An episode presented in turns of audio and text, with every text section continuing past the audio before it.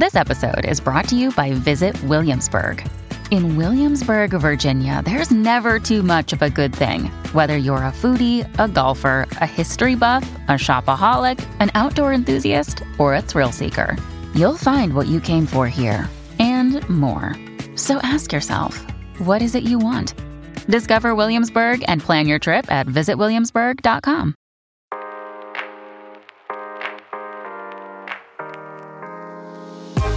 Hi guys, welcome back to the Revive Stronger podcast. I'm your host, as always, Steve Hall, and today I have Jacob Schepis back on the show, and we're talking about all things kind of further education for coaches or for just invested trainees and competitors, and how social media can make that pretty tricky also for educators to share information, but also should you really be learning on social media and how should we go about kind of learning and further educating ourselves. I think it's just a very interesting and relevant discussion to have. And also, as a reminder, we did co author The Ultimate Guide to Contest Prep with Jacob Schepis, and that is available as an ebook or hardcover book. Definitely check it out if you're thinking about competing or taking someone to stage. It has you covered. So, guys, without further ado, let's get into the show.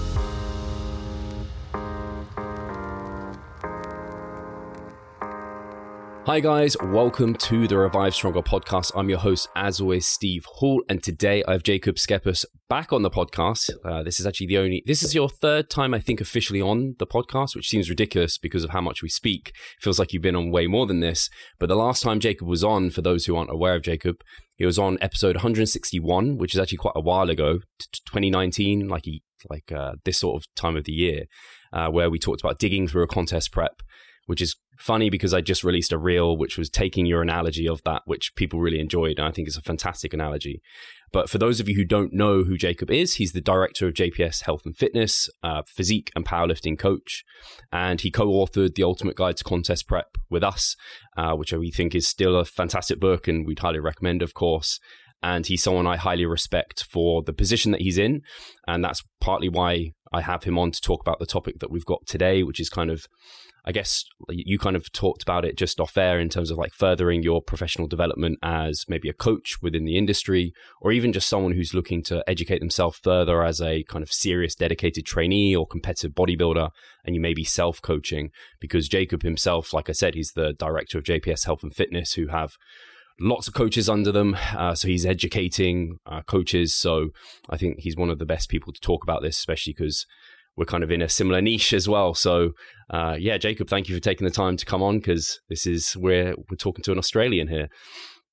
Yes, you are. Thank you for having me, man. It's uh, it has been a while. I think pre-COVID was probably the last time we had a chat, and a lot has changed since then. Um, but yeah, I think it's uh, always good to talk to you, man.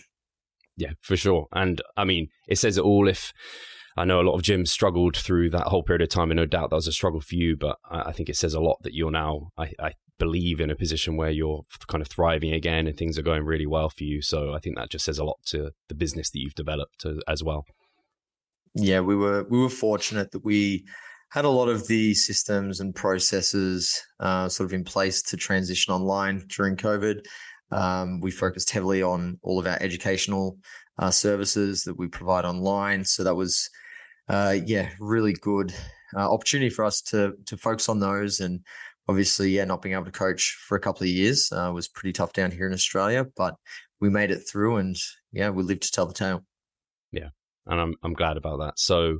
Uh, yeah, the the topic Thanks, for today, man. or kind of the, the way I'm, yeah, I mean, yeah, definitely glad about that. And uh, yeah, I can only imagine. It, to me, it feels like it never happened almost. I don't know if you're quite through the wounds and you've recovered from it, but uh, it's crazy to have thought all of that kind of went through. And yeah, we've, we've come out the other end. And yeah, I'm, i think everyone's glad about that. So yeah, to go on today's topic anyway for, us, Jacob, uh, something I'd seen and we kind of spoke off air about it. And I, I know you've seen it too is kind of the growth of social media and how obviously we're in a social media age, uh, but it feels like it's grown ever more. I think TikTok really exploded some of this and sort of this element of uh, self proclaimed experts on topics where maybe they have like zero actual formal qualifications. Not to say that you can't become kind of very expert in a field through kind of self taught, but uh, they have very little experience maybe with clients, even with themselves, maybe. And they're maybe even just getting their information. Now they're teaching across these platforms, but they're they're learning just from these platforms. It's almost like it's just regurgitated kind of information where some of the nuances may be lost, and it kind of they also are of this social media age where maybe they know like diversive content gets the clicks and that gets me attention and so i'm going to make everything maybe a bit more black and white than even i know it is and then people are learning and kind of educating themselves through that maybe even up and coming coaches or even trainees because like it's just ever present and in our face. So I don't know if that brings about any thoughts to you or if, if you've seen the same sort of thing happening. Yeah, I definitely have, man. Uh, we absolutely live in an age where information is abundant and the currency of the marketplace is attention. And this makes, in my opinion, acquiring a robust understanding of the world or a topic a very tall order and it's become more and more difficult uh, for people to acquire a depth of knowledge uh, in a specific domain uh, because they're not learning about things or acquiring information from the same sources uh, that they once were. They no longer have to read an article from start to finish. Uh, they no longer have to go to university to watch a lecture. They can watch it online on YouTube. Uh, and this is, yeah, a challenge that we certainly face. And I think, you know, when we think about the information that we get, there's a whole heap of, I guess, problems that we can discuss. But at the end of the day, we're trying to use that information to gain knowledge and understanding, right? Like that's the purpose of acquiring that information or consuming it. And obviously, there's a difference between uh, entertainment and something that is education. And for the purpose of our conversation, I think a lot of your listeners I'm sure if they're listening to a podcast like this, uh, they're not just looking for entertainment, although there's got to be that element to it because it has to be engaging. It's got to keep your attention, uh, but it also has to be educational. So if we're consuming information that's, you know, for the purpose of, uh, you know, developing our knowledge, um, we need to understand what knowledge is, right? And by definition, it's the information, understanding, and skills uh, that we gain through education or formal education or experience, right? Now, obviously, if we're consuming things online, um, it's part of an educational process. It's not necessarily through experience because we're not doing it. Uh, and the goal of the knowledge, I think, for coaches is, um, you know, to become more effective at their job, right? Which is writing programs, teaching people how to move, helping them with their nutrition. And the same can be said for lifters, but they're just using it for a very, um, you know, selfish purpose, right? And a model that I think is really useful in setting the, the framework for this conversation is one that I stumbled across years ago. It's called the Data Information Knowledge Wisdom uh, Pyramid, uh, which is basically a, a, model that represents a relationship between data, information, knowledge, and wisdom. So each sort of layer, moving from data all the way up to wisdom, uh, is a step towards a higher level of understanding. So first you have data, which is like raw and it exists in isolation, right? So it's collected through measurement, observations, could be quantitative, qualitative, things that are more so like, you know, facts, like carbohydrates have four calories per gram. Then when you have multiple sort of pieces of data that, you know, you can connect together and you can extract some value from connecting them together, um, you have information.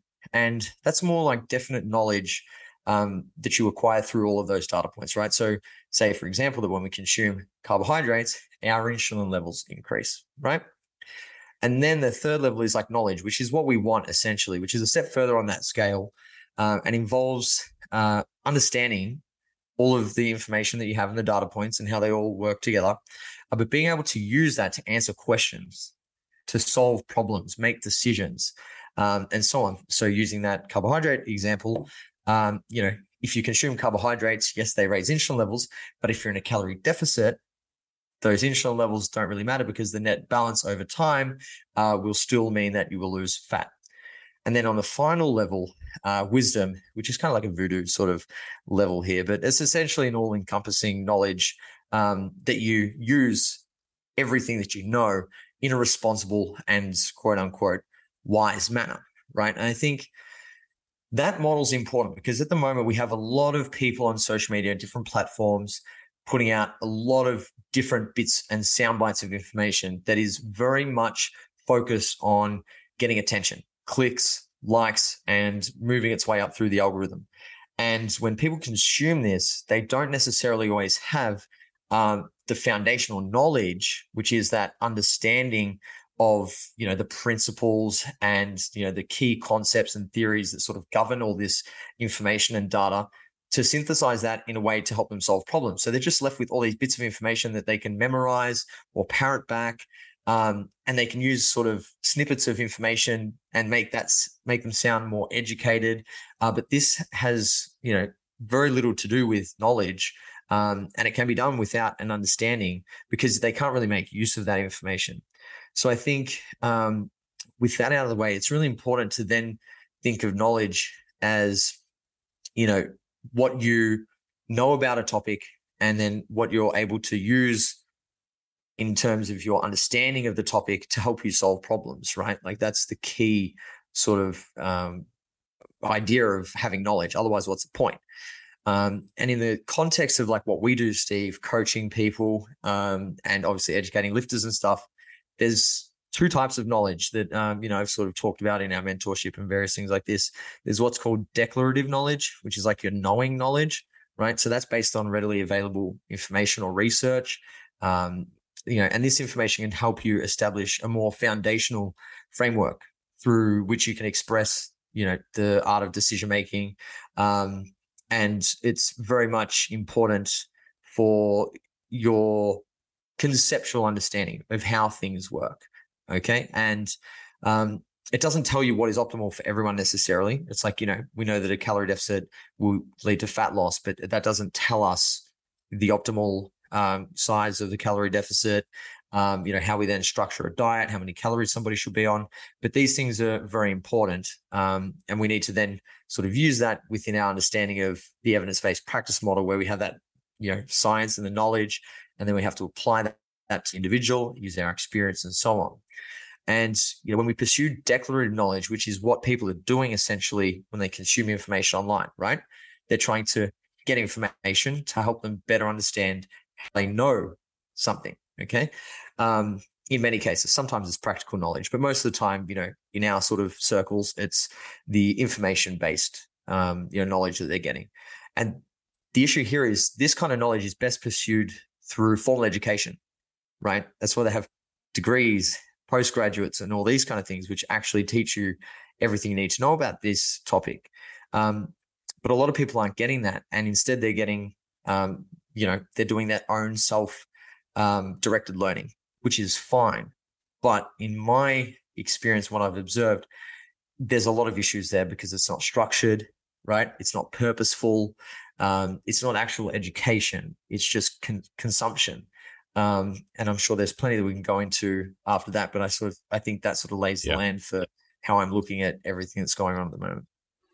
Yeah, I love that kind of everything from information up to wisdom and kind of it, it, it's like connecting the dots and lots of people are missing those connections because the insulin's a great example where you'll get someone touting our oh, carbs then lead to an increase in insulin and therefore you're going to store fat. And it's like so carbs are bad because insulin. And it's like and then you bring that new layer of like knowledge and understanding connecting the dots of like the calorie deficit if that's occurring and then again, you'll get people just shouting calorie deficit and like fat loss is easy. It's just calorie deficit. And they're missing all the other pieces of information of what leads to that calorie deficit and sort of thing like that. But on social media, especially like the growth of Reels, TikTok, they're literally like, like you said, the entertainment. They're trying to catch and draw attention how much can you educate someone in? Like i'm sure you're frustrated with it too and like i'm we i'm seeing all these providers like uh, andy morgan doing similar setup in terms of reels and like talking to the camera and trying to like talk about answer a question or a topic. And i'm sure he's frustrated too with like there's just only so much you can give someone in that period of time. So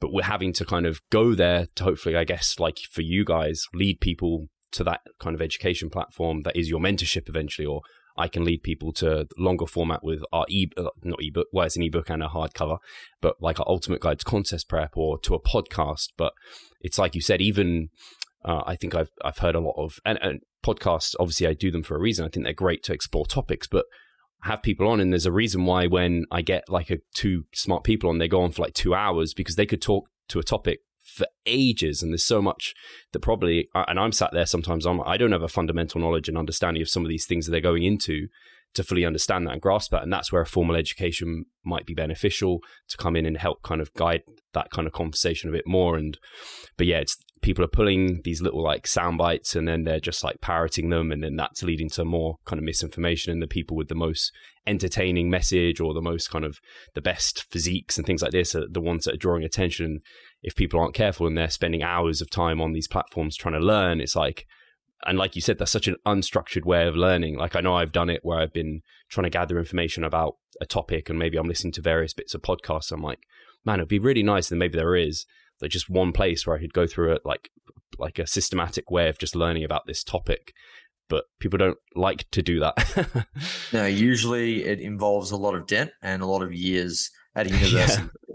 Right? Um, but no, you're spot on, man. I think. Uh, you raised a really good point. Like there's people who are just like taking things and then recreating that content, sending that message, um, and they don't really know what they're talking about. They're just regurgitating it.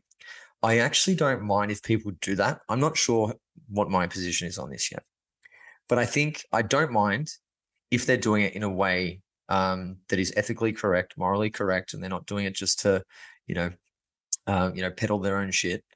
Uh, but they're they're right. If they're accurate, if the information right. they're putting out is accurate, I don't think that's necessarily a bad thing. Say, for example, somebody listens to Mike Israetel, and he talks about uh, you know nutrition for muscle gain, and you know that you need to eat between 1.6 to 2.2 grams of protein per kilo body weight per day. And there's somebody who doesn't understand even what that is. They're talking about eating protein, and they regurgitate that soundbite and they put out that information. There's an issue there, obviously, because they don't know where that information's come. They probably haven't fact checked Mike. They don't know, um, you know, the specific context where that might be applicable. Um, you know, that you might need more protein if you're in a hypocaloric condition, you know, at the end of a contest prep, um, you know, risk of muscle loss, all these kind of things. Um, but it's not necessarily bad advice, right? And if it's well intentioned and it's accurate, I'm okay with that. But I still think if you're a content creator and somebody who is pushing educational content, um, you have a duty of care to your audience. And that's where you should do your due diligence and go out and try to better understand that topic so that if people question you about things, you have an answer. And I think that's the same for coaches. Coaches not only need to know the right information, but they need to know why that's the right information and how they got there so that then they can understand the specific context that that will be applicable in and where it won't be applicable in. And this is why not all information is created equally. Obviously, some information is factually incorrect, but some information comes from credible sources who actually know what they're talking about versus other people who are just regurgitating it. And it's very hard to differentiate the two um, in the current climate of you know social media. Very difficult because who's not to you know say that these people who are putting out this information that is factually correct know their shit we don't know if they've read thousands of peer review papers that they might have a phd in a different area but they've just decided to start honing their skills into you know nutritional sciences and muscle physiology whatever the case may be. We don't know. Um, but i think that the good thing at the moment is it's good and bad. I'd love to hear your opinion on it actually steve. Uh, with call out culture i think it's a socially self-correcting uh, phenomena where where basically anyone who puts out dog shit information is getting penalized big time socially for it, right? It's like they're getting stoned, you know, back in the day for stealing a loaf yeah. of bread. It's like the same thing. And I think it's okay if there's somebody who is poor of poor intentions and they do it repeatedly and it's not just an honest mistake one time where they might have misinterpreted something or just had an oversight because that happens i don't think you should vilify people for that that's where you might send a, a dm and say hey I saw this happened. Just want to, you know, have a chat with you about it. How'd you get to this uh, sort of conclusion? You know, what are your thoughts on this? Because I've, you know, seen this, da da da. You have a conversation about it. If they then go back and they don't correct themselves, don't apologize and do these things, okay, then it's a different story. But I think it's kind of a good thing because we're holding people to a higher uh, burden of, you know, proof essentially when it comes to putting out content. Um, but on the side of the person who's consuming information, such as your listeners listening to this today, uh, I think it's really important to to consider how you approach your consumption of information. Information consumption has to be strategic. Otherwise, you will get lost. You will become, you know, confused. You'll drown in all the different sound bites, and you won't really have, um, you know any direction or purpose to what you're consuming. Um, and that's where it becomes, you know, a pointless endeavor, really. If you're following educational companies like, you know, JPS and Revive Stronger, uh, if you don't have um, some deliberate plan and consider the following things. So, where and who you source information from, right? So, that means you've got to understand your platforms. What's the purpose of that platform? Is it for entertainment or education? TikTok isn't for education. There are people who use TikTok who provide educational content, but come on, anyone who goes there to learn, you're really not going to learn much. Um, you know, social media is designed for novelty, right? It's not purposeful education. You need to consider like who you're getting that information from, right? Uh, some people focus on the clickbait, uh, gaining your attention, making money, uh, versus some people providing useful information. So you have to always be thinking about the sources that you're getting that info from um, and how much you buy into certain types of information. So again, think about the platforms as well as who, right? If Mike Israetel uh, puts out information, even if it's a reel, because it's Mike Israetel and I know who he is, he's a credible source, I take that a little bit more seriously than if, say, um, you know, Kayla Itsines or something like that puts out a reel and, you know, tells me how to build glutes, right? Um, so that's really, you know, the fundamentals of like consuming information on these platforms. But then most importantly is what you do with that information. And here's what I mean by that. You can consume and it goes in one ear, out the other, it entertain you for 30, 60 seconds. You swipe up onto the next that isn't going to help your education. You are not going to gain any knowledge, right? You just got entertained and you you helped that person climb the algorithm if you liked it, engaged, whatever. You have to digest and process that information, whether it's short form or long form content. If you want to learn and you want to gain knowledge, you need to take notes. Write down questions that you have about that information. Um, you know, things for further reading. Okay, they reference this. What's that reference? Maybe I'll go look that up they mentioned, you know, this book that, you know, they quoted or whatever. Okay, I'm going to go check that book out. Because education is different to consumption, as I hope people are starting to see. Uh, it has to be structured and compartmentalized. And I think you will get a lot more out of it if you break it down into specific topics. And I know this worked really well for me over the years is I'd have a year where I was focused on one specific thing.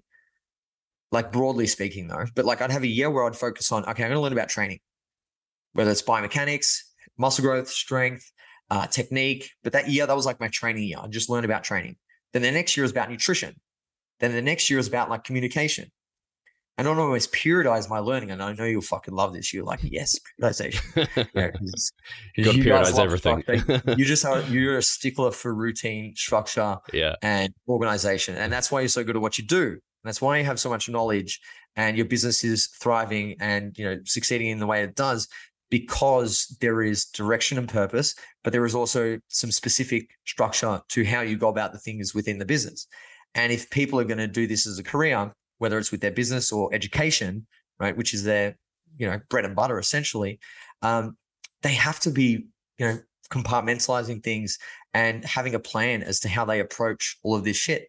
Otherwise, you're just going to go into social media, scroll for hours every day, and just waste time and you're not going to get anything out of it. You can get a lot more out of it. Use social media as a segue to long form content and make it a part of your uh, self directed education and your career pathway, basically. Find the bits of information that you like that are interesting to you and go out and read them for, read more about them. Take notes, find other credible sources, read some direct research. If you can't, find a research review on that topic. You know, find some books and then start to really hone that educational process from there. Um, but if you're relying on the social media as your only source of education information, oh man, I really question how much knowledge you're going to get from that. Do you not see the progress you would like? Are you sick of writing your own programs? Or perhaps you need some accountability in order to stick with a plan? Then it's time to start working with us. We at Revive Stronger offer a truly personalized coaching service. You'll get more than just an email with some macros or random cookie cutter program. With Revive Stronger, you will be the center of our attention. You will receive your own fully individualized training protocol alongside a customized nutritional strategy. We create the coaching around your needs, wants, personal preferences, and your own unique lifestyle. Every single week, we delve into your program in order to make appropriate adjustments so that we get the most out of your time and the best possible outcome. We help both female and male athletes to seriously change their body composition by adding more muscle mass and decreasing fat tissue. No matter if you're a competitive bodybuilder or just want to look better, if you need help with your progress and taking your physique to the next level, our coaching is for you. It's time to make a change. Sign up today and let's revive stronger. I think that, uh, I mean, you touched on tons of things I, I want to kind of touch on, but the differentiation between consumption and like education is so well said because I think it's, I know myself, I do it where I'll, I'll listen to a podcast or maybe an audiobook and I'll be walking outside and I'll have heard some really good bits of information. And then I'll kind of the next day I'll be like, I can't remember anything. I have to literally write notes as I'm kind of listening to these things or even reading a book, underlining things, scoring things out, kind of making notes on the side because otherwise it's like in one ear, out the other. And that's like what social media is brilliant for is you just flick and you forget, flick and forget. And so, yeah, if you're not, and something I do as a content producer, and we are talking about it off air in terms of bringing on guests for podcasts, is I, I love social media for trying to learn about a, a guest, but I go find a post they talk about a topic and then I'm like, right, have they talked about that on a podcast? Right. I can hear them talking more depth about that subject so I can ask some good questions and not just like, you know, just pick these like five Instagram posts and just pick each one and like, like that's what we're going to talk about because it doesn't give them the opportunity there. Uh, something you spoke about and I agree if someone's listening to like a credible source and then they just share that kind of they kind of regurgitate that information. I don't see that as bad because like you said it's like it's still valuable information that's kind of valid I think the issue maybe comes in when someone shares something from someone when it isn't valid, and, that, and then that kind of spirals. Do you see there being any kind of red flags that can help people identify someone who is maybe someone like you mentioned, Mike Israetel or an Eric Helms, Brad Schoenfeld, these kind of credible people that we obviously inherently know about, but maybe there's new people coming up, and how do we kind of are there things you look out for to identifying if someone seems like they're kind of be going to be a credible source that we can kind of trust a little bit? Yeah. Yeah, absolutely. I think I put up a post a couple of years ago. Um, it had a comparison between an influencer, who I think is actually a good thing. Somebody who can influence people is, is a very powerful person. So influencers, good. And influenza, like a virus, bad. Right. So influencers, in my opinion, are people who are helpful and beneficial. And that undertone, it's you know, it's always there in, in their content. They're meaning well, they're trying to help. Um, there's no clear red flags for them, um, you know, trying to sell you a product or just promote um, their services and things like that. They're self-aware and respectful. Uh, they're very much, you know, cognizant of their role as an influencer and and how important that is, and they're um, you know nice and polite to people. I think that's a really important trait in somebody who is credible, usually, um, and they're authentic and genuine right? It's like nobody has to be 100% authentic on social media because at the end of the day, it's a highlight reel. You can't be, you know, it's just, it's not realistic. Um, but they're genuine, right? There's, there's not a huge discrepancy between who they are in person, who they are online, and their focus is very much leadership oriented. They're somebody who is concerned about not only helping people, but furthering uh, those around them and their community. So you can look out for you know these kind of things in just how somebody goes about putting out their content.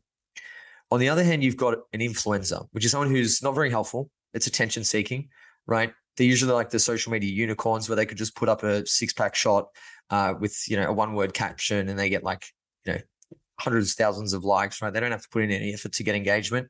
Um, they're very self-absorbed, right? It's all about them. There's there's not anything there that's worried about you, the the follower, the consumer, um, and they're somewhat disrespectful. That you know, um, I guess ignorant of their their power and their position to to be able to help a lot of people. And this is obviously very much fitness space oriented, right? Sure. Um, and the you know any sort of traces of them being disingenuous or um, not very authentic and the status focus also sort of big big red flags right for for who you should be looking to to consume your information. And then there's sort of the the big uh, you know checklist in terms of is this information um, you know credible? And are they a pseudo expert or real expert? Uh, there's a lot more in terms of what they say now right? Not sort of who they are and how they say it okay? So sort of pseudo experts they use hyperbole and they exaggerate right there's a lot of exaggeration in their claims right and you know the larger the claim the more evidence you need to support it. Uh, these people usually don't have that evidence, and they provide a, like a cure-all or a fix-all or a one-size-fits-all approach, and, and they usually speak in absolutes. You know, always, never. Um, they don't reference or they cherry pick data. Um, there's a lack of context. Like it's just you know information without any caveats and nuance. Um, you know, they're never wrong. These people ever, and they won't admit it. Right? If they get called out, they block or they delete. Right? This is the kind of person that you should absolutely be curious uh, and concerned about. Uh, they use you know appeals to authority. They use logical fallacies. Um, and they're just intellectually dishonest, right? They ignore or hide their biases, conflicts of interest, um, and usually their level of conviction, so how confident they are in what they know, exceeds their actual knowledge, right? That's usually a pseudo expert right there. On the other hand, an actual expert is basically the opposite of that. They're realistic about, you know, what they promote. They promote realistic timeframes with what's achievable, you know, with their advice and things like that. Um, if they propose a solution, it's very specific to a specific, um, you know, problem or specific set of con- uh, uh, problems and context. Uh, they use probabilities when they talk, you know, so potentially, highly likely, maybe, you know, unlikely things like this, like never absolutes, like always never.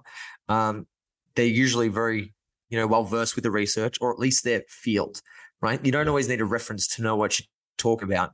Um, but you've got to adhere to the fundamental principles, right? They're very principle oriented, these people. So they, you know, can explain things from a principles up, uh, you know, process, right? It's not just here's a piece of information. It's like, here's this information or this method of programming that works, but here's why, because, you know, it, it specificity, progressive overload, fatigue management, then they understand how those things interrelate. Um, they're usually, um, you know, very, like aware of what they don't know. Like they know their limitations, right? And and they will always be willing to sort of admit that. Um, they don't give specifics. They usually outline ranges. So I've never see, seen you, Steve, promote you need to have 1.8 grams of protein per kilo of body weight. That's a range. Yeah. Rate of fat loss 0.5 to 1%. It's never a specific number. Um, and they're committed to lifelong learning. And usually, as you know, the opposite of a pseudo expert, their conviction in their knowledge or you know the conviction in the way they talk usually lines up pretty well with their actual knowledge in fact people who aren't really familiar with them and don't see them as an expert might not think that they're an actual expert because they're not overly convincing or they don't try to convince and that's the real tricky part i reckon steve is that the people yeah. who actually know their shit you know, they're going to be like, oh, yeah, like in certain situations, like they're not going to be like, if you feel this and you experience this in the gym, then you must do this. Like that gets people who don't know anything about, you know, training, for example, to go, oh, wow, this guy knows what he's talking about. Look how confident he is. But then you might have someone like Eric Helms be like, yeah, I guess there's situations where this might be a potential reason to say, take a few sets back. That doesn't sound very convincing to yeah. me as a beginner in the gym who's, you know, just trying to figure this stuff out. I want the guy who knows and is confident in what he's telling me, right? So, yeah, I think those things are really important to look out for, you know, in who you're consuming information from.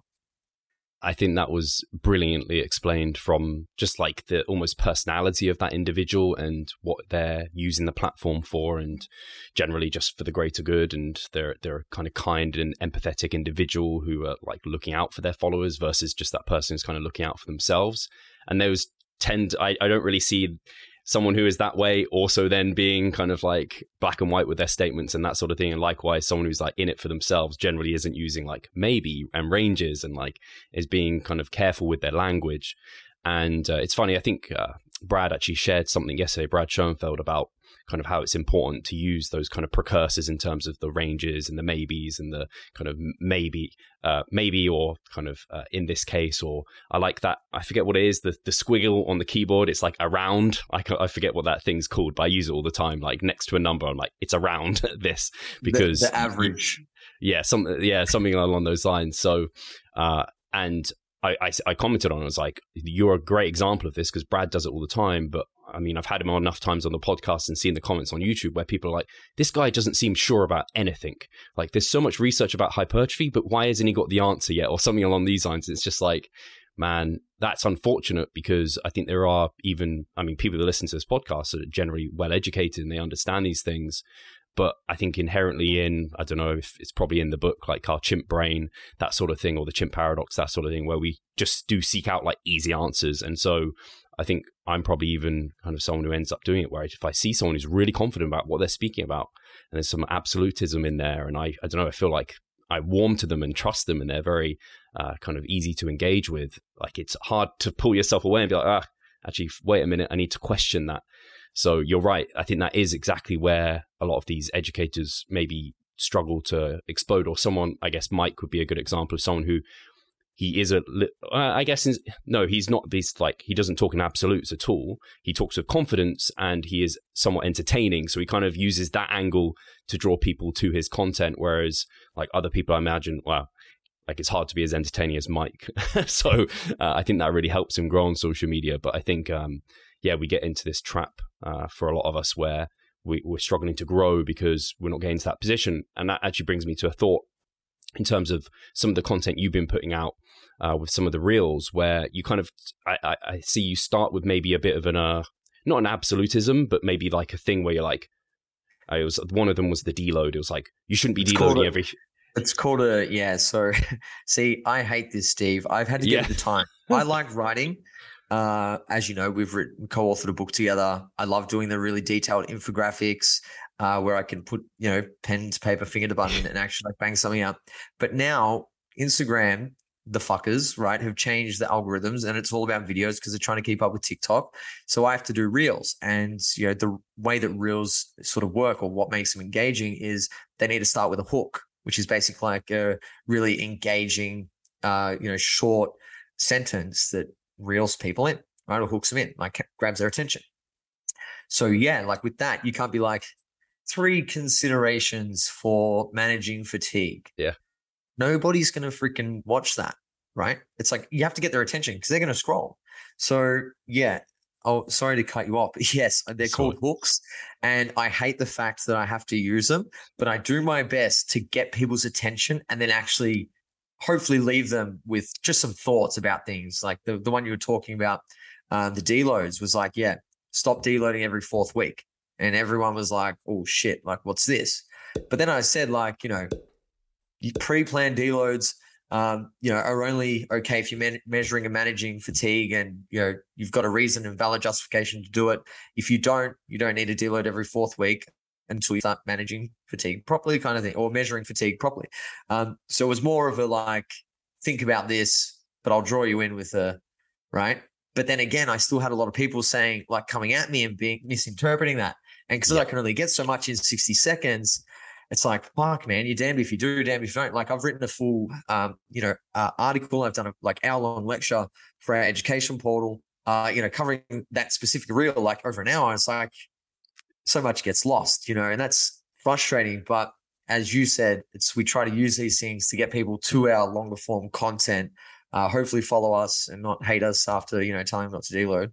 Um, but it's tough. It's challenging, man. It's like it's a real battle at the moment because you're working with such uh, limited time on social media to you know get someone in and explain something that you really can't lay out all the nuances. People aren't there on those platforms to learn and become educated about the context or the you know details around that thing. They just want the answer. Just tell me the answer. Tell me something interesting tell me something controversial so I can send it to other people. We can, you know, have a chat about it. It's like it's it's not the same platform uh, it once was, uh, and we need to respect and recognize that as coaches and content providers. Yeah.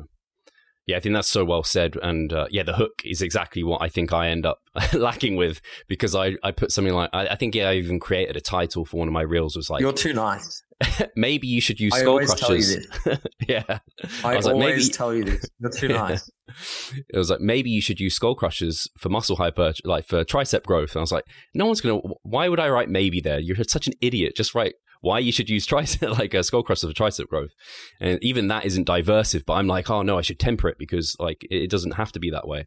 Anyway, you're completely yeah. right in that you need that hook and you hope that people stick around for the context behind the hook because the thing, and I guess it, ha- it happened uh, to you where people heard the hook, they heard the black and white statement or what it was, and then they they ran with that. And maybe some people it fit their bias, they go share it, and other people are just hearing the hook, or they dive into you and they, they try and learn more, which is what you hope would happen at least. And that's great because that's good for the algorithm and gets you to grow. But yeah, I'm I'm the same way. I, I hate the kind of what social media demands from you, which is why I guess you see people like I guess Eric Helms. He he doesn't even like really dabble with that. He just shares. I was on this podcast. So if you actually want to yeah. hear long form content or like yeah.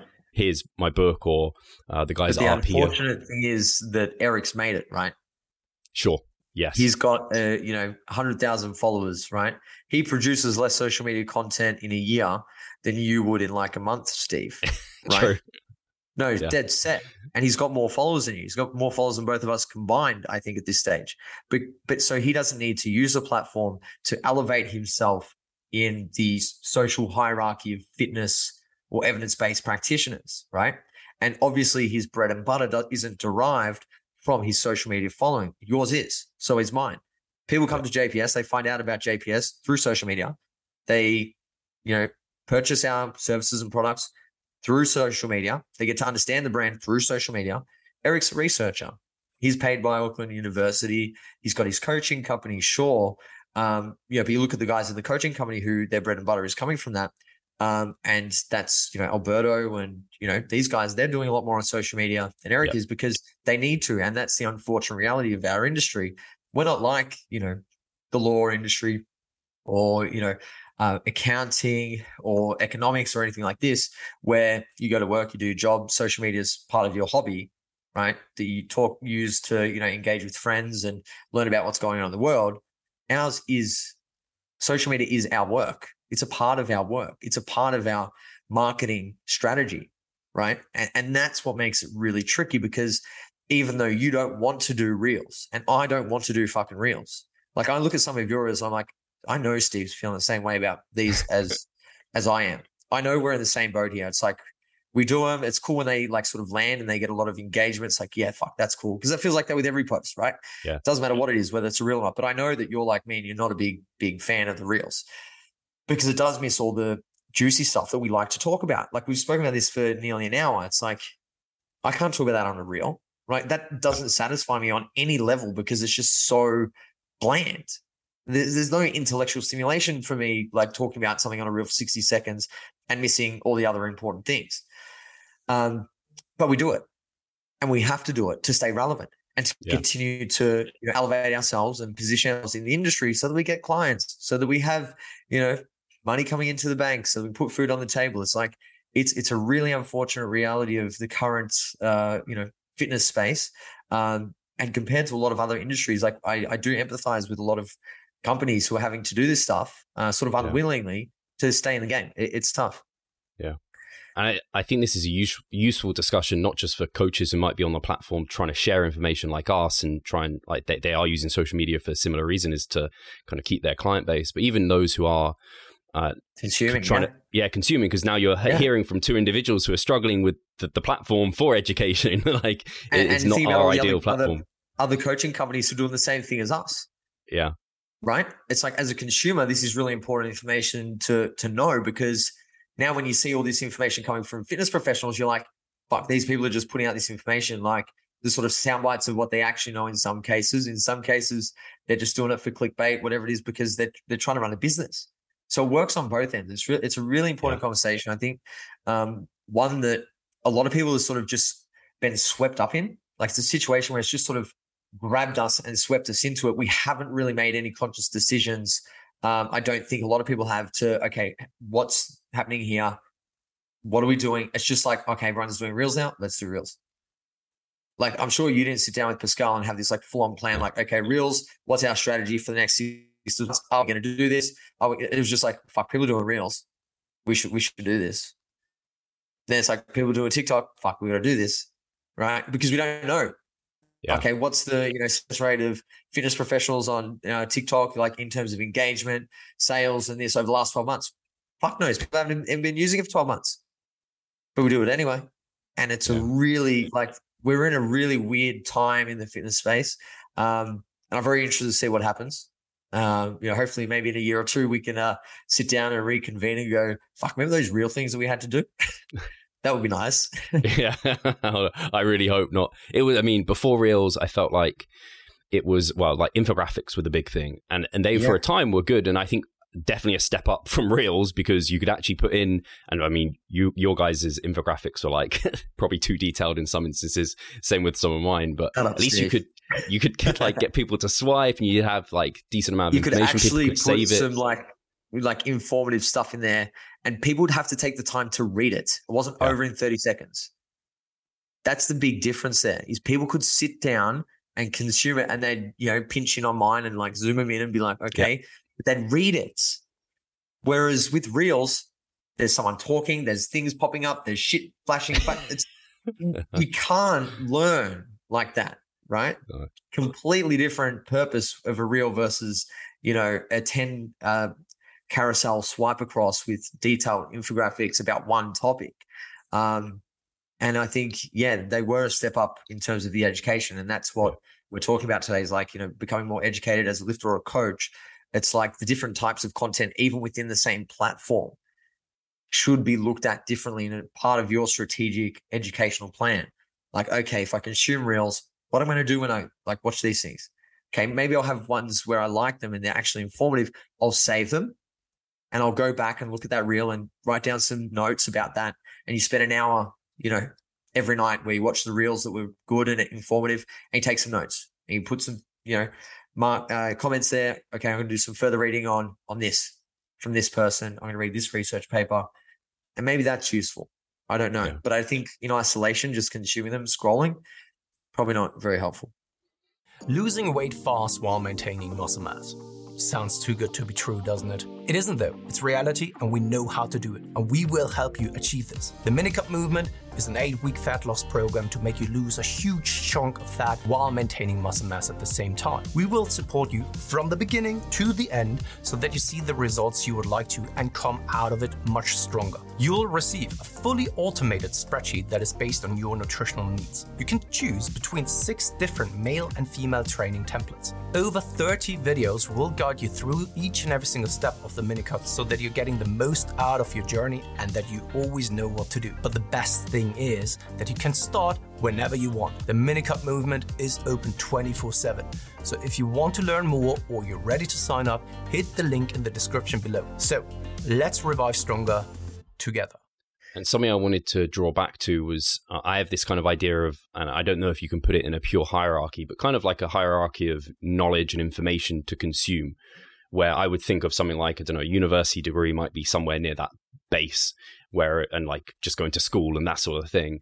And then somewhere at the top is something like social media and reels and like taking people through that. Because i something i always pull myself back to is I, I look over at my shelf and i'm like man there's so many textbooks there. If i just need to kind of think about something, I just pick up Brad Schoenfeld's like hypertrophy textbook. I'm like, right, it's got that. Everything I need is right there. I can even go find the, the, the paper and things, and I can spend an hour looking at that. You just described an hour of like looking at reels. Maybe someone doesn't even need to go there. They can just like they can find Ultimate Guide to Contest Prep, spend an hour reading that. You've read like a quarter of the book. Think about how, and then like write notes on that. You're you're going to learn a heck of a lot more doing that sort of thing. So okay, what's on, your, what's on your bookshelf, Steve? Tell us, like seriously, like tell the listeners yeah, so, what's on your bookshelf. So uh, yeah, I guess some keys for me would be, I mean, like Brad's hypertrophy textbook is like that's in depth stuff. Like below that are things like the muscle and strength pyramids. They're great, kind of ease yourself in our ultimate guide to contest prep not as like in depth as where Brad's book is, where it talks about like a lot of the mechanisms and the biology and to like huge details. Uh, we even say that it's not at that level, but ours is specific to like contest prep.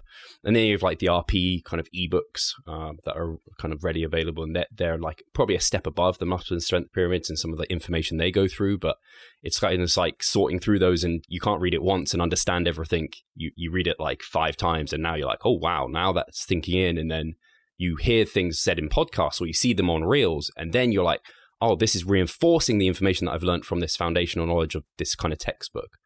Or it's contrary to it, and that should be a red flag for yes. Hey, do I take this on face value and just believe it, or do I go try to you know fact check it and be a little bit more skeptical about that person who's putting out that information? So I think you hit the nail on the head there. You've got to have some foundational sort of resources that uh, are the building blocks for your acquisition of knowledge. All of the books that you just recommended. Um, you know, if you can do some reputable courses like our mentorship, we have a bunch of experts on there. Um, there are a heap of other courses online. Peer doing a nutrition course now. Yep. Um, you know, there's there's heaps of really good courses out there, but you got to find them from the right providers. Um, research reviews like Mass, Weightology, Alan Aragon's research review. There's probably heaps more in different sort of little pockets of uh, the industry that I'm not aware of, but they're sort of like my go-to, right? If I want to know about a topic, I go into Mass. I search, you know, okay, muscle damage then it comes up with all their you know latest reviews and I'll, I'll read them and go through them i'll watch some lectures um, i go back to the books it's like they're my foundational sort of you know resources that i use to help with my knowledge. And then all the little bits of information i get you know from reading a blog or this or that sort of filters through and it's got to be fact checked checked against all of these things that i know from these really good in-depth courses and books and research reviews that i've learned from. And if it sort of passes all that and it fits into that nicely and it's you know sort of a consensus it's like cool that's something that makes sense. Yeah. and within that i think over time as you go through this and the more you do it hopefully you're developing some really fundamental critical thinking skills. Yeah. Right? Like you, you can learn to think about thinking you know, become really meta with it all. Like you you get better at thinking right? You realize your blind spots your flaws. Um, you understand limitations of the scientific method and you know research. A lot of the things we've spoken about uh, in terms of the pseudo experts and the real experts, like you, are better aware of all these things, so you can think about it um, at a much higher level and more efficiently and effectively uh, than when you did starting out. And you just sort of know, okay, that's bullshit. Cool, this is right, good information. I'm going to go check this out. Um, but yeah, it's like I think you hit the nail on the head. It's like you, we were lucky. We sort of stumbled across a lot of really good people, sort of really early in our careers. But there were many years there where I I bought a book by John Ivy called Nutrient Timing that was basically like you had to stoke the metabolic fire every like three hours. And me and my brother used to set our alarm, and every three hours we would eat. No shit, right? I used to think carbs were fattening. I bought a, a 700 page endocrinology textbook once because I thought hormones were the secret to fat loss. Like I got duped into some seriously stupid shit. I would have spent $400 a month on supplements that were just garbage. Like I, I made all those mistakes. And it was Alan Aragon who was the one who sort of, you know, showed me the road, um, you know, and helped me sort of dissect a lot of the bullshit. And he was very understanding and like helpful. He private messaged me and I was like, oh my God, like I read about him in forums. And then I started subscribing to his research review and I started to understand my shit a little bit better. And then from him, I got into Brad Schoenfeld, Bret Contreras, Eric Helms. And then all of a sudden, I had this army of uh, experts who in their own rights are just you know legends in the fitness industry in my books that yep. you know I could I could use to help me with my education. And as they say, you stand on the shoulders of giants. And I was lucky that I was able to stand on those shoulders uh, at an early stage of my career, and I didn't sort of keep going down the road I was going down. Yeah, I agree. I think I had the same book in terms of nutrient timing. It was like the, the, the I think it was at that time there was just an amount of it. I think it was like relatively evidence based for the time it was, it was out. It was yeah. fully fucking referenced. Yeah. But yeah. then as science develops, you learn more. You realize, oh my gosh, that was like peddling a load of shit, which is is good because you found like the right references and resources, and that's why I think you you have to be careful with. Like, I think books are great, but like you mentioned, there are so many books out there, and uh, I, there are some terrible books out there. So textbooks generally are good, like ones that are actually educating people on courses, maybe for example, or actually, I recently I'm going to show this one because I got it sent to me yeah. a few months ago. Advanced personal training. Oh, yes, yes, I've by, heard that's uh, really good. So I, am just digging through, it and it, it's fantastic. Like if I could have read that as soon as I was starting, like training, even or getting into personal training, like that, that's that's amazing because it just has it. Like people look towards systematic reviews or meta analyses as like the gold standard in terms of those, but like a textbook takes all of that and puts it in Whereas you will get people on social media will use kind of the fact that we know science is important and they cherry pick a study and yes. they, they forget all the other ones that are contradicting it and they'll say, this is the way. And then that again gets shared. So it's just further ways that social media can be dangerous. And I guess actually that brings me to, and you talked about call out culture, and it was something I was going to talk about in that eh, from the sounds of things, you feel like that can be productive when done in the right way. So if there are people uh, kind of, I guess, listening and they're seeing people do it or they're thinking about doing it, how would you? What's the kind of ethical and right way to go about it that you're seeing as something that's productive? Yeah, I don't want to be the one that sort of sits on the moral high ground and you know tells people how to do things. But for me personally, if I call somebody out, um, I do it without using their name or tagging them or making any reference to them. I attack the information, right? And I'll attack that with better information. Right? It's not the person. I look at these things. It's not a me versus you thing, right? It's nothing personal. It's just about the information. And that's in cases where like I might not know the person or I've got no sort of like reason to reach out to them, or maybe they don't even know who I, who I am. And I just don't think it's a really good idea to sort of engage in that, right? I just put up some opposing views, which I think are better. And then I let the people sort of decide, right?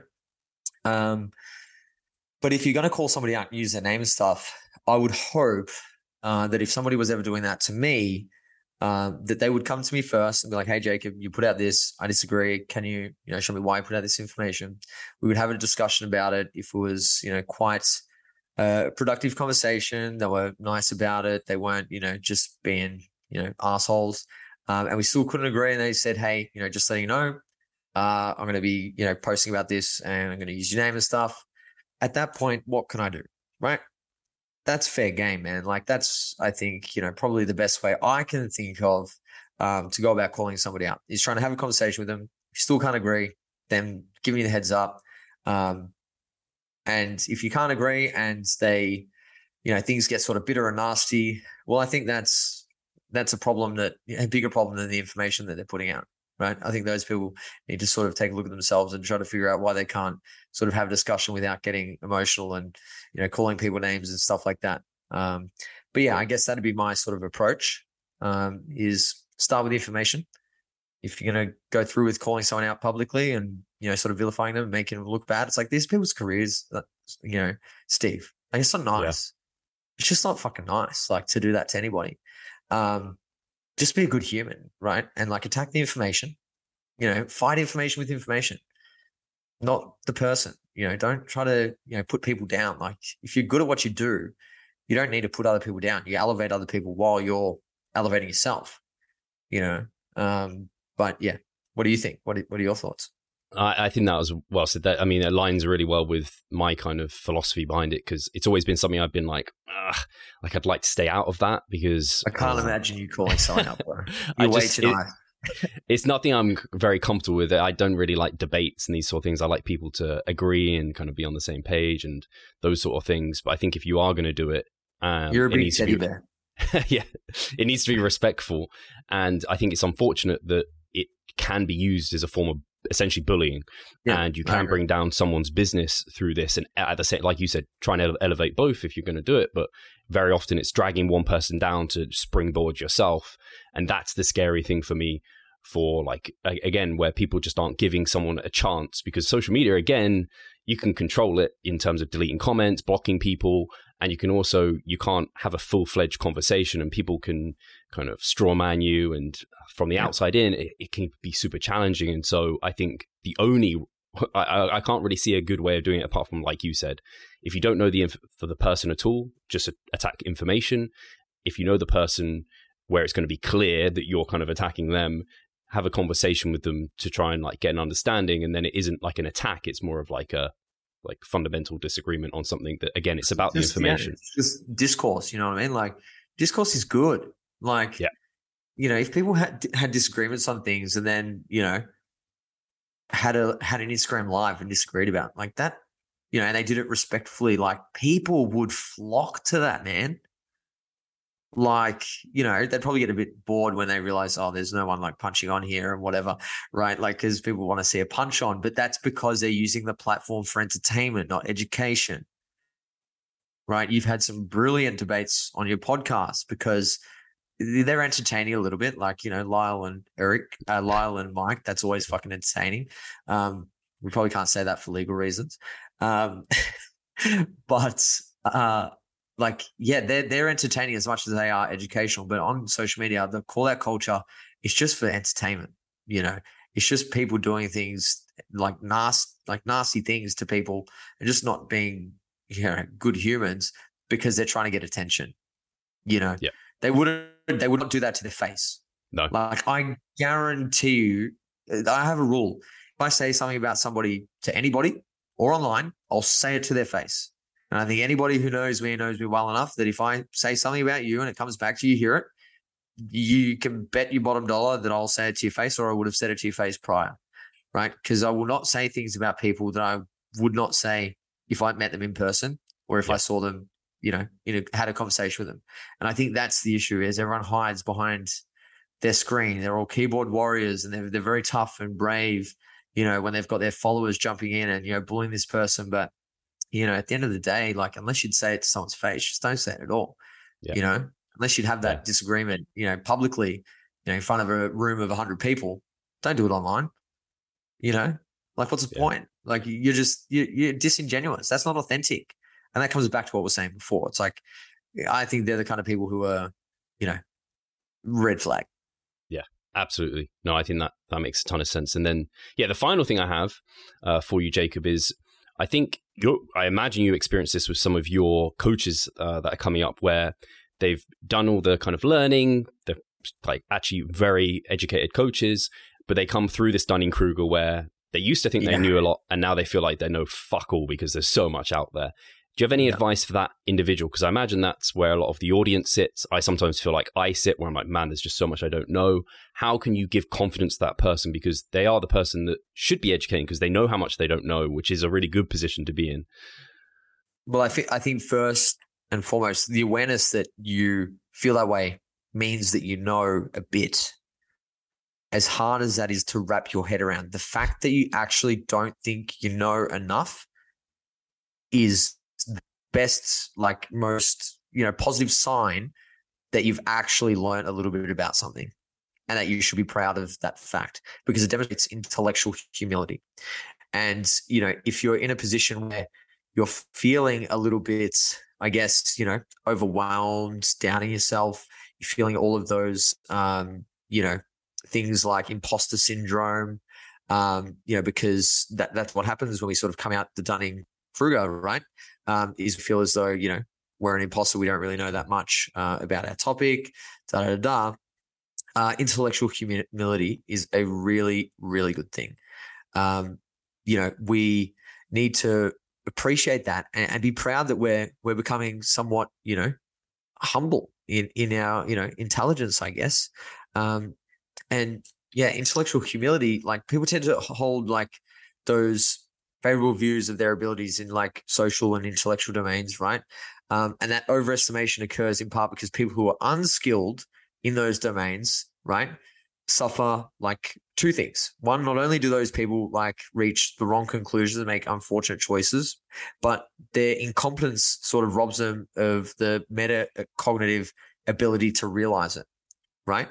So when you become somewhat aware of how little you know, you're actually competent because you don't uh, sort of misconstrue your abilities, right? And that is like that's what I think people need to really appreciate. It's like when you get to that point, you're killing it. Like keep going. Um, but my advice, sort of from there, would be just continue to be curious. Like just keep that curiosity alive. Wherever it sort of flows, just follow. It's like a butterfly. You never know where it's going to go. Like at that point, because people start to get bored. I feel I've seen that a lot. Is like once they come out, they're like, oh, I know like enough about hypertrophy. They'll still have those doubts of like, okay, well, I don't really know as much as Brett Schoenfeld. Like I feel like an imposter for that. Like, but I feel like I know enough. Like, what's next? The next step is like really hard to take because that means going real deep. So you got breadth of knowledge, which is knowing a lot about a lot of a little bit about a lot of different things. Then you got depth of knowledge, which is knowing a lot about a you know singular domain. And to keep going in that Dunning Kruger process means that you've got to keep going deeper and deeper, and that's a huge investment. So a lot of coaches, physique athletes out there, they're not going to be going that far because it's not usually worth it, right? And there's so many other things to learn about. So you got to follow that curiosity around at that point, like a butterfly. Like where's it going to go? Where's it going to land? Um, and just keep reading. You know, just ten pages a day, like on the topics that matter. Stay up to date. You know, try to keep just refining your skills, like about the things that you do in that process. But you don't need to necessarily learn more, but you can become better at what you do, right? How quickly you read, how much you can process in that time, um, you know, how quickly you can source information, um, and solve certain problems. Like, you know, just, yeah, keep honing those skills, you know, that are involved yeah. in the process of education. Listen, write, teach others. Use the, the knowledge that you have in different ways right? Being able to speak about it, being able to write about it, being able to display it, you know, visually, like I used to do in graphics. Like that was such a fun like period where I was trying to like represent all these concepts and ideas like visually. Like that was so challenging. Yeah. And it really made me question like how much I, I know. And it was like such a cool experience. Um, and yeah, just continue to observe. Like look at the people who are where you want to be, right? Don't copy them completely, but just look where they are and just try to find the things that they do that make them successful and you know emulate that and use that um, as information to help you you know through that process but it's a hard thing coming out the other side of the Dunning Kruger and sort of waking up, you know, and realizing, fuck, I know nothing. Like it's it's demoralizing, but at the end of the day, um, you know, that's when you, are doing a lot better than the average person, and you and you're competent. And I think at that point, you've just got to continue to turn competency into proficiency, and then proficiency hopefully into mastery. No, I think that's excellently described. And I think you're completely right. Like people who have got through that are now in the position where actually, like, you actually do really know a lot and you should be confident in that. And whenever I at least feel that sense of like imposter syndrome and like I compare myself to someone like the Brad Schoenfeld or whatever, I'm like, man, he just brings out all these kind of terms and things that I like mechanistically not got a clue about or what have you. It's like, well, practically, how much do I need to know about that for helping my clients? And then you can just look at the people you've helped, the people who you are currently helping, and I like to boil things back to principles. Like if I read something, like it's a new study about something, it's like, oh wow, that goes like that. That's deep. That like is that changing things? And I try and like, okay, where does that fit within the, the overarching principles that I've kind of learned about? That always helps breed confidence. But yeah, I see people like there's loads of courses, there's loads of like different research reviews, and they're like subscribing to them all. They're trying to learn all these stuff, and I'm like, part of it is like you said, just practicing what you're doing and learning through your clients and and doing that.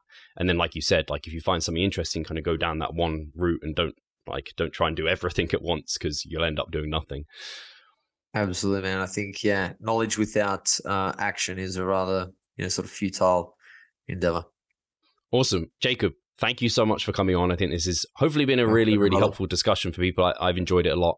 And uh, if people want to learn more from you, they want to learn about the mentorship course potentially, or where should they head? Yeah, just uh, search JPS uh, Education on Instagram or jpshealthandfitness.com.au and you'll find uh, all of our resources, educational courses right there. Fantastic. I'll make sure that's all linked below so people can check that out. And thank you again, guys, for listening. We'll talk to you soon.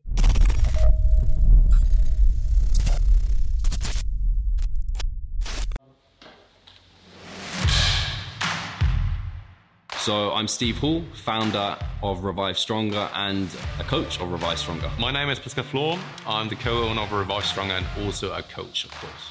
Revive Stronger has probably been going solidly for three years, probably roughly about three years. Revive Stronger to me, it is becoming kind of my child, my foster child. It's the gathering and getting together of like-minded people. We've been expanding the coaching team, which is helping us help more people. Uh, but each coach can only help a certain number of people. Right now, it's all over the place. We have YouTube, we have Facebook, we have Instagram, but there isn't that community aspect behind that. And so the next step for us is developing a membership site. So basically, we want to create a family and a community that is then benefiting from another. A really cool community for people within our little niche is going to be a website. They will get early access to our podcast. You can access us, ask us questions. The community aspect, we have a forum there. You can ask questions, but also you can you can log your journey. There's also going to be courses on there, courses, presentations on different topics, discount of past seminar footage. We will log our journey as well. We'll start vlogging we're going to have documentaries, our entire athletic journey. Furthermore, they get access to an exercise video library. The exercises that we love for hypertrophy and maximizing hypertrophy, we're going to go through those in depth, telling you how to execute them. We kept them concise and also mobile friendly so that you can watch them in between your sets. I'm super excited to grow this community. The amount of value that we're going to be delivering is huge. And I'd love you to be part of it. You will get so much out of that. I'll see you inside.